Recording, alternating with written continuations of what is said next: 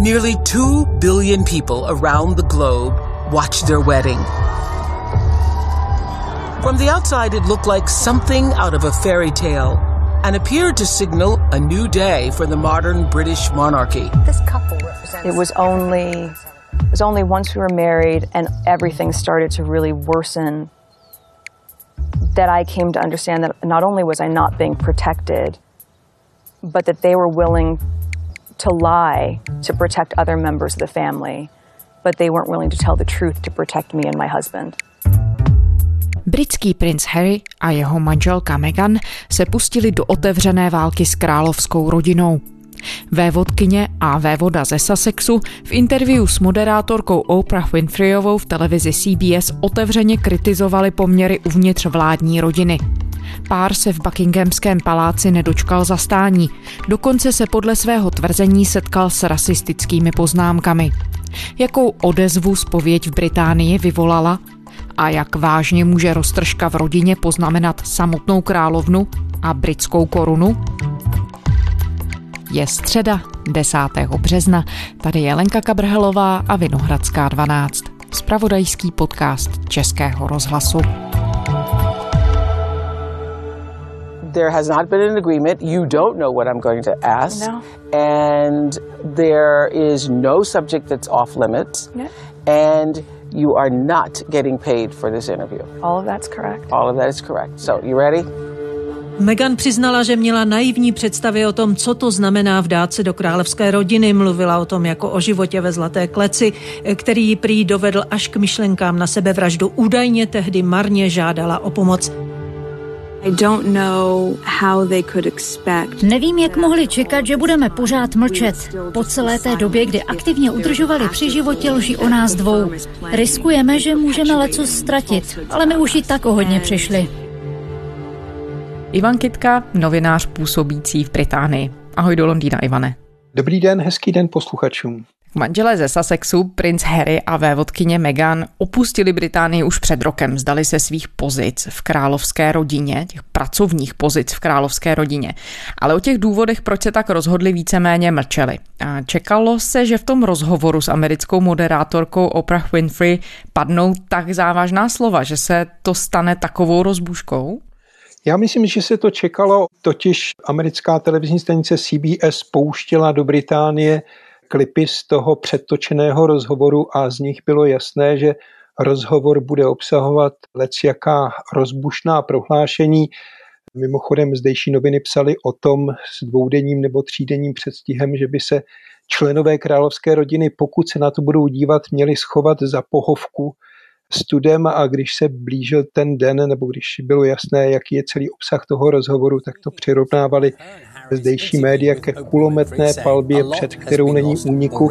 A second extract from the heavily anticipated interview has been released overnight, in which Meghan said that she could not be expected to stay silent. Meghan is making it clear she will not be afraid to speak out in a second trailer for the interview. The CBS network has to date released just 55 words of Meghan's interview with Oprah Winfrey, but those words were so explosive. Mimochodem královská korespondentka BBC hovořila o tom, že není dále udržitelné, aby Buckinghamský palác zachovával bobříka mlčení, který na sebe v souvislosti s rozhovorem valil. So we have in tandem the conversation of he won't be given security, he's not going to be given a title, and also concerns and conversations about how dark his skin might be when he's born. What? No ona v tom rozhovoru padla dvě hlavní obvinění. Prvním z nich byly otázky kolem psychického zdraví Meghan, která během pobytu v královské rodině, jak říkala, byla tak osamělá, že ji to dohnalo až k sebevražedným myšlenkám. Druhým tím výbušným momentem bylo obvinění z rasismu v královské rodině. Jsou tohle překvapivá tvrzení, nebo se to tak trochu tušilo vzhledem k tomu všemu, co už o královské rodině víme z minulosti a jaké skandály se občas objevovaly? Já myslím, že kdo sledoval celý vývoj toho romantického vztahu mezi Meghan Marklovou a princem Harrym od roku 2016, tak nebyl a nemohl být úplně překvapen, pokud jde o řekněme, rasistický postoj části hlavně britských médií, tak o tom se psalo jako o jednom z důvodů jejich odchodu už vlastně před rokem, když v únoru oznámili, že se stahují tedy z veřejného života v Británii. Pochopitelně nikdo nevěděl a nikdo nehovořil o tom, že by poznámky nebo dotazy a obavy, jaké barvy pleti bude Harryho a Meghan potomek, byly středobodem konverzace přímo v královské rodině. To ne, ale o řekněme latentním rasismu čtenářů části britského bulvárního tisku, o latentním rasismu britské společnosti vůči Meghan Markle. O tom se hovořilo tady poměrně často a nebylo to nějak překvapující. Ta zmínka o jejich zdravotních problémech. Look, I was really ashamed to say it at the time and ashamed to have to admit it to Harry especially. Um, because I know how much loss he suffered. O myšlenkách na sebevraždu, ta myslím část britské veřejnosti šokovala. And I, I just didn't, I just didn't want to be alive anymore. A řekl bych, že pokud uslyšíme něco z Buckinghamského paláce a pokud Buckinghamský palác bude ochoten k nějakým krokům do budoucna, tak se soustředí právě na psychické zdraví jak zaměstnanců toho státního aparátu, tak i členů královské rodiny. I když je nutno dodat, ono vlastně při pohledu zvenčí to není úplně patrné v tom vztahu mezi Meghan a princem Harrym, jak si chybí dvě úplné rodiny. On, princ Harry, vyrůstal hlavně pod vlivem svého otce. Matka zemřela, když byl poměrně mladý a také pod vlivem soukromých škol a svých vychovatelek. Britská princezna Diana zemřela dnes časně ráno v Paříži na následky těžké noční autonehody. Z francouzské metropole telefonuje náš spolupracovník Vít Pohanka. Mnoho turistů a Pařížanů se sešlo před tunelem u mostu Alma, kde k osudné havárii v noci na dnešek došlo, aby kyticemi uctili památku památku zesnulé princezny Diany. Sedm fotografů, před kterými se řidič vozu v němž jela princezna Diana spolu se svým přítelem Dodim Alfayedem snažil uniknout, zůstává pod policejním dohledem a jejich role při nehodě se dále vyšetřuje. Královskou rodinu zastihly šokující novinky ve skotském Balmoral. Tam se také dozvěděli o smrti matky synové prince Charlesa a princezny Diany, William a Harry. A také to rodinné zázemí Meghan Marklové nebylo úplně ideální, to znamená, tím spíše se ani jeden z nich v okamžiku nějaké vážnější životní krize a duševních problémů neměl na koho obrátit, tím více pro ně byla ta situace svízelná. No ono svým způsobem je to ale paradoxní, protože i vzhledem k rodinné historii byli to právě princ Harry a princ William, kteří přinesli do královské rodiny vůbec pozornost k tématům mentálního zdraví, psychických onemocnění. Od té doby i britská média to vzala více za svou věc, tak není to svým způsobem paradox, že právě tohle ten úhel nebo moment, ve kterém ten královský pár tak trpěl. Určitě je to jeden z více paradoxů, které se během toho dvouhodinového rozhovoru objevily.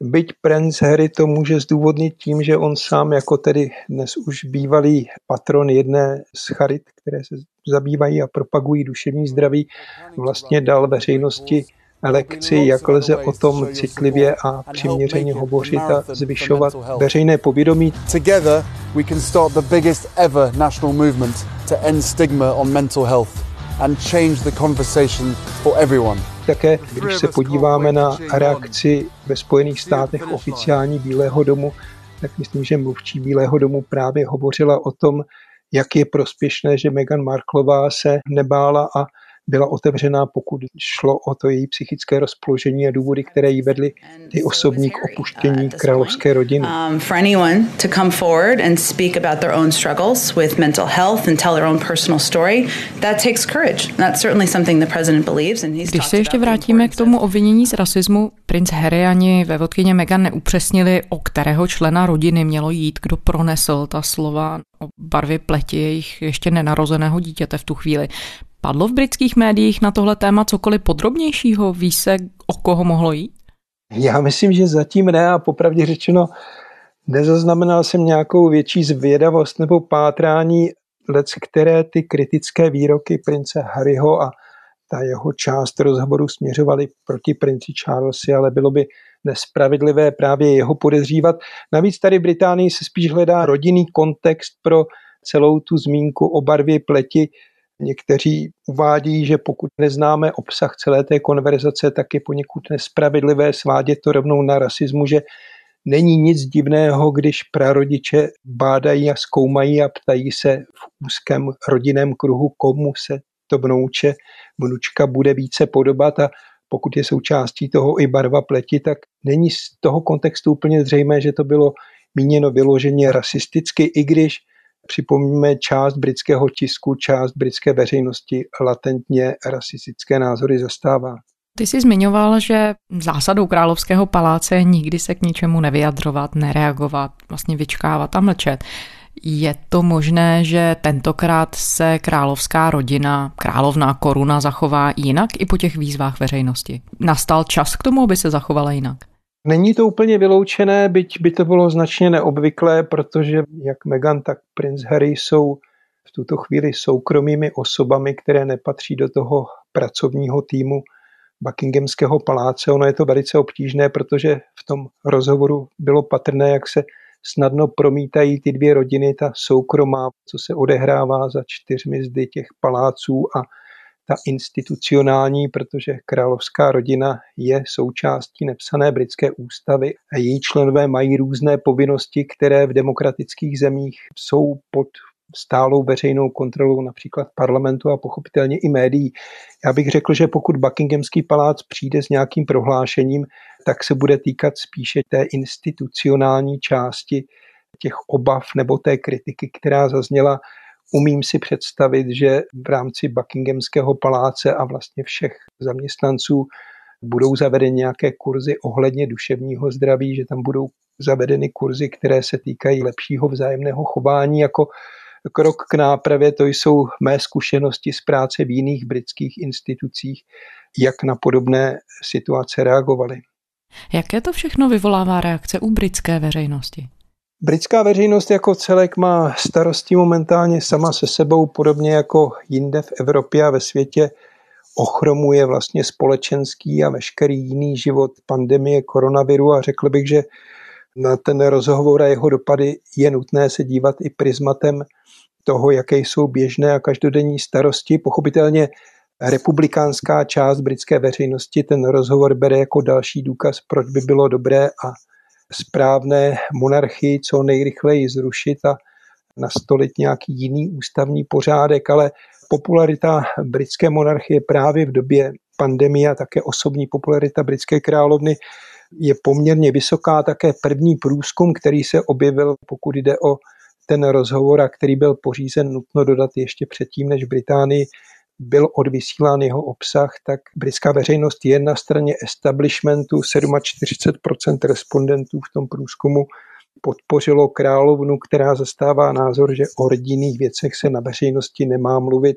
Asi 21% Britů bylo na straně Meghan a Harryho, že je správné o těch věcech hovořit veřejně.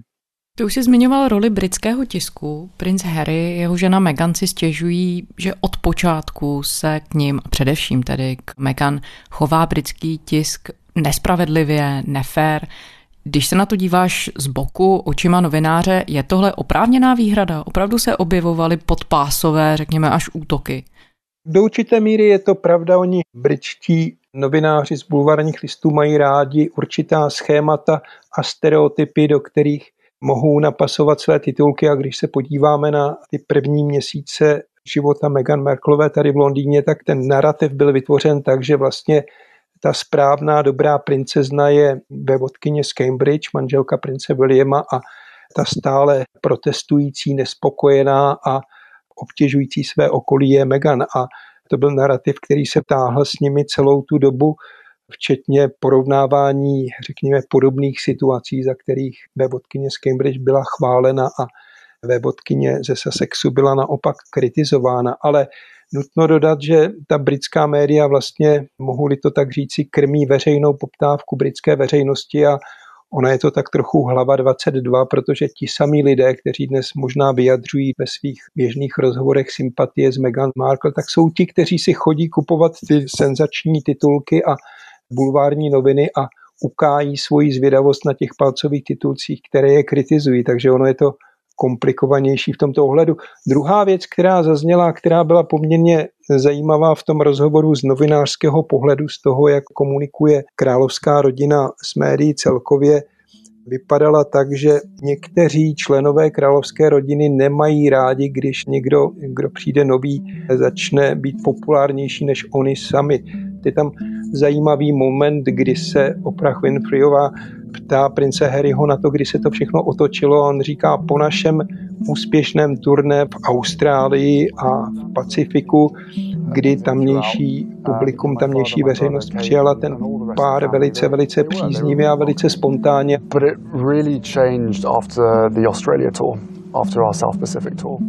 That's when we announced we were pregnant with Archie. That was our first tour. But it was also it was also the first time that the family got to see how incredible she is at the job.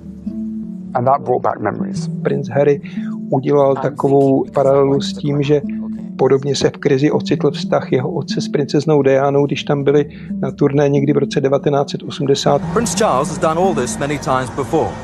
But if there were any doubts about the ability of Lady Diana to cope with the crowds, they were soon dispelled. Prince Charles nesl velice nelibě a část tedy rodiny to, že princezna Diana byla mnohem populárnější a přívětivěji přijímaná než trůnu princ Charles. The royal party was only four minutes behind schedule when they arrived at the Sheraton Wentworth Hotel to the cheers and a few screams from excited royal watchers. As throughout most of the tour, the Prince of Wales has taken the back seat in favour of the Princess, and tonight was no exception. No ono v některých ohledech se trochu zdá, jako by britská rodina opakovala některé už historické momenty. I to, co si třeba říkal o tom, jakým způsobem byla Meghan Markle vnímána, když přišla ze Spojených států, to je přeci také věc, která už se objevila v britské královské rodině předtím, když si členové britské rodiny přivedli ve dvou případech americké manželky. Dokáže se britská rodina vymanit z těch svých vlastních stereotypů a svých vlastních kliše? Dokáže je překonávat? Na začátku to vypadalo, že ano, oba dva v tom pondělním rozhovoru hovořili také, jak byli přátelsky přijati v těch prvních týdnech a měsících a jakou pohádkovou svatbu zažili a jaké ty první dny nebo týdny byly pro ně pro oba příjemné, ale já bych neřekl, že to je otázka toho, zda se dokáže vymanit. Prince Harry tam mimochodem také velice pozitivně hovoří o své vlastní výchově a o tom, jak byla vedena k tomu, aby neměl žádné předsudky vůči komukoliv kvůli jeho barvě pleti nebo náboženskému vyznání a říká, že on sám byl vlastně ve velkém šoku, když si pak četl, že pro část britských médií a jejich čtenářů je etnický původ jeho manželky problémem nebo terčem posměchu nebo terčem nějakých předsudků. To znamená, já bych neřekl, že britská královská rodina, pokud jde o její vnitřní výchovné procesy, takže je v nějakém zajetí. Spíše jde o to, nakolik jednotliví členové, a to je možná v každé rodině, dokáží snášet úspěch nebo přízeň publika, pokud se objeví v té rodině někdo populárnější. A jak dokáží manipulovat média, o tom tam princ Harry také mluví, tak aby se řekněme vrátili co nejrychleji žebříčku popularity na čelo, protože to vyplývá jaksi z jejich ústavního místa. Takže tu možná opravdu jsme svědky spíš toho, že se, a teď to řeknu možná hodně zjednodušeně, nerada bych, aby to znělo vulkárně, ale že se vyřizují účty uvnitř té rodiny, spíš než by si ten královský pár vévodové ze Sussexu jak si měřili účty s korunou jako s institucí. Jak si spojovací nit toho rozhovoru byla, že ty dvě polohy jejich existence a jejich odchodu nelze úplně oddělit nebo oddělovat, protože jsou součást, vlastně každý člen královské rodiny je současně zaměstnancem, byť za to nepobírá přímo plat koruny jako instituce a současně je v nějakém příbuzenském vztahu k některému z dalších členů, ale eh, co myslím bylo také patrné, co stojí za to připomenout, když hovoříme o tom odkazu, řekněme, generačním, tak zcela evidentní bylo, že Meghan Markleová jako americká herečka přišla do toho prostředí královské rodiny především jako instituce zcela nepřipravená, bez jakéhokoliv briefingu, bez jakéhokoliv, řekněme, školení a je otázkou, zda jí ho měl zajistit princ Harry nebo Buckinghamský palác jako instituce nebo princ Charles, nebo zda ona sama měla být aktivnější. Je tam pasáž, kdy říká, že před svatbou musela googlovat text britské hymny, aby jí byla schopna v tom slavnostním okamžiku zaspívat a další podobné věci, což jsou věci, pokud vezmeme královskou rodinu jako ústavní instituci, tak asi je tam, jak říkají Britové, velký prostor k dalšímu zlepšování, jak přivítat nové členy.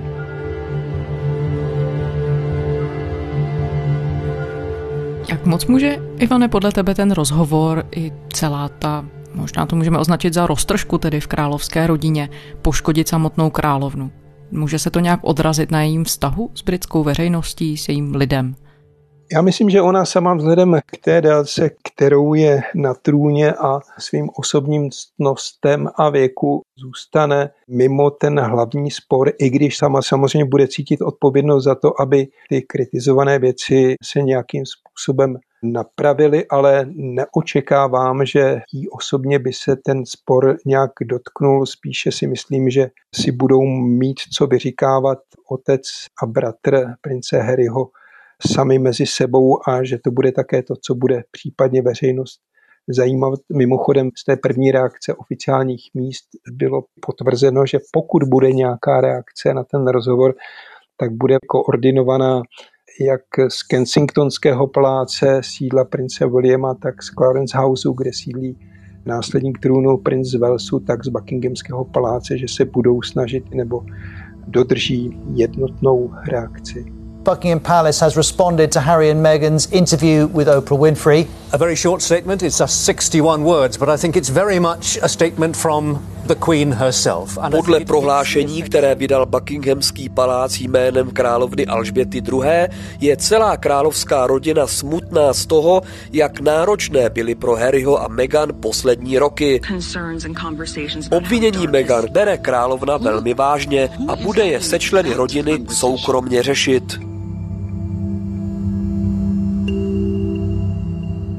No ty už jsi zmiňoval, že královna jako, řekněme, ta osoba v čele té instituce britské koruny klade akcent hlavně na kontinuitu, na klid dlouhodobí, na to, aby byla skutečně symbolem národní jednoty. Vnímají je v tuhle chvíli Britové jako jednotící prvek, který je spojuje?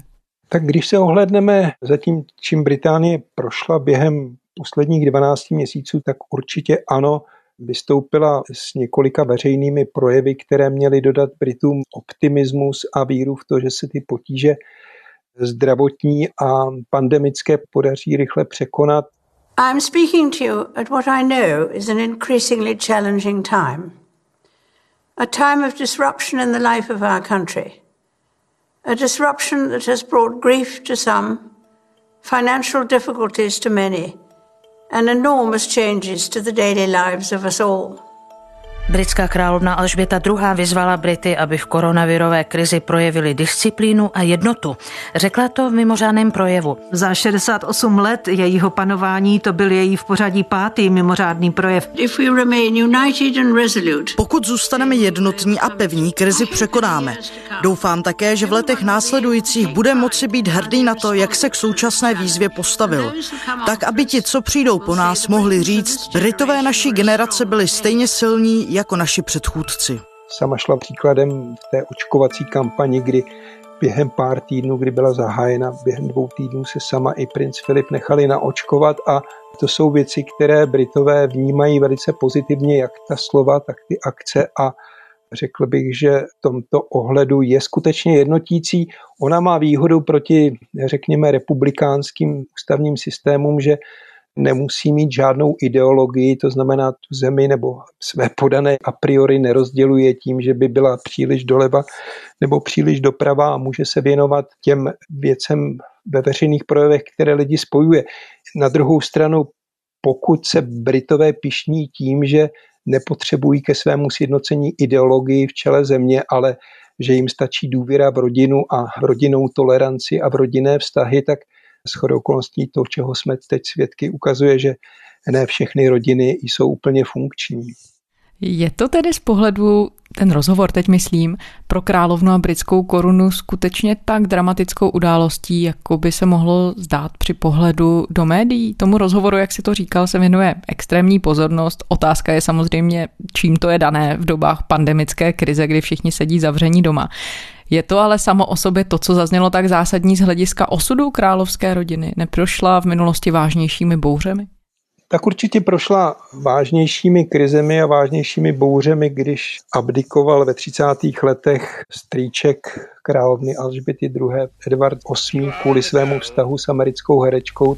I discharged my last duty as king and emperor. Tehdy se ocitla monarchie na hraně. You all know the reasons which have impelled me to renounce the throne. Všichni znáte důvody, které mne nutí, abych se vzdal trůnu. Ale chci, abyste pochopili, že než jsem došel k tomuto rozhodnutí, uvážil jsem vše. Chci zdůraznit ti, že jsem nezapomněl na svou vlast nebo impérium, kterým jsem sloužil po 25 let jako princ Waleský a později jako král. Musíte mi však věřit, že mi nebylo možno nést dále těžké břímě odpovědnosti bez pomoci ženy, kterou miluji.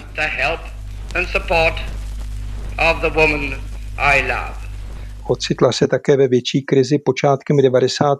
let, kdy se veřejně rozcházel a veřejně si vyřizovali účty následník trůnu princ Charles a jeho manželka princezna Diana z čistě ústavního pořádku, tak vlastně princ Harry je až sedmý v nástupnické linii momentálně, to znamená ta jeho expozice vůči ústavnímu pořádku není zdaleka tak velká jako ty dva případy, o kterých jsem hovořil. Nicméně je to nepříjemné, protože britská monarchie velice, velice dbá na to, aby dokázala držet prst na tepu veřejného mínění a jakýkoliv výkyv nese královská rodina velice nelibě.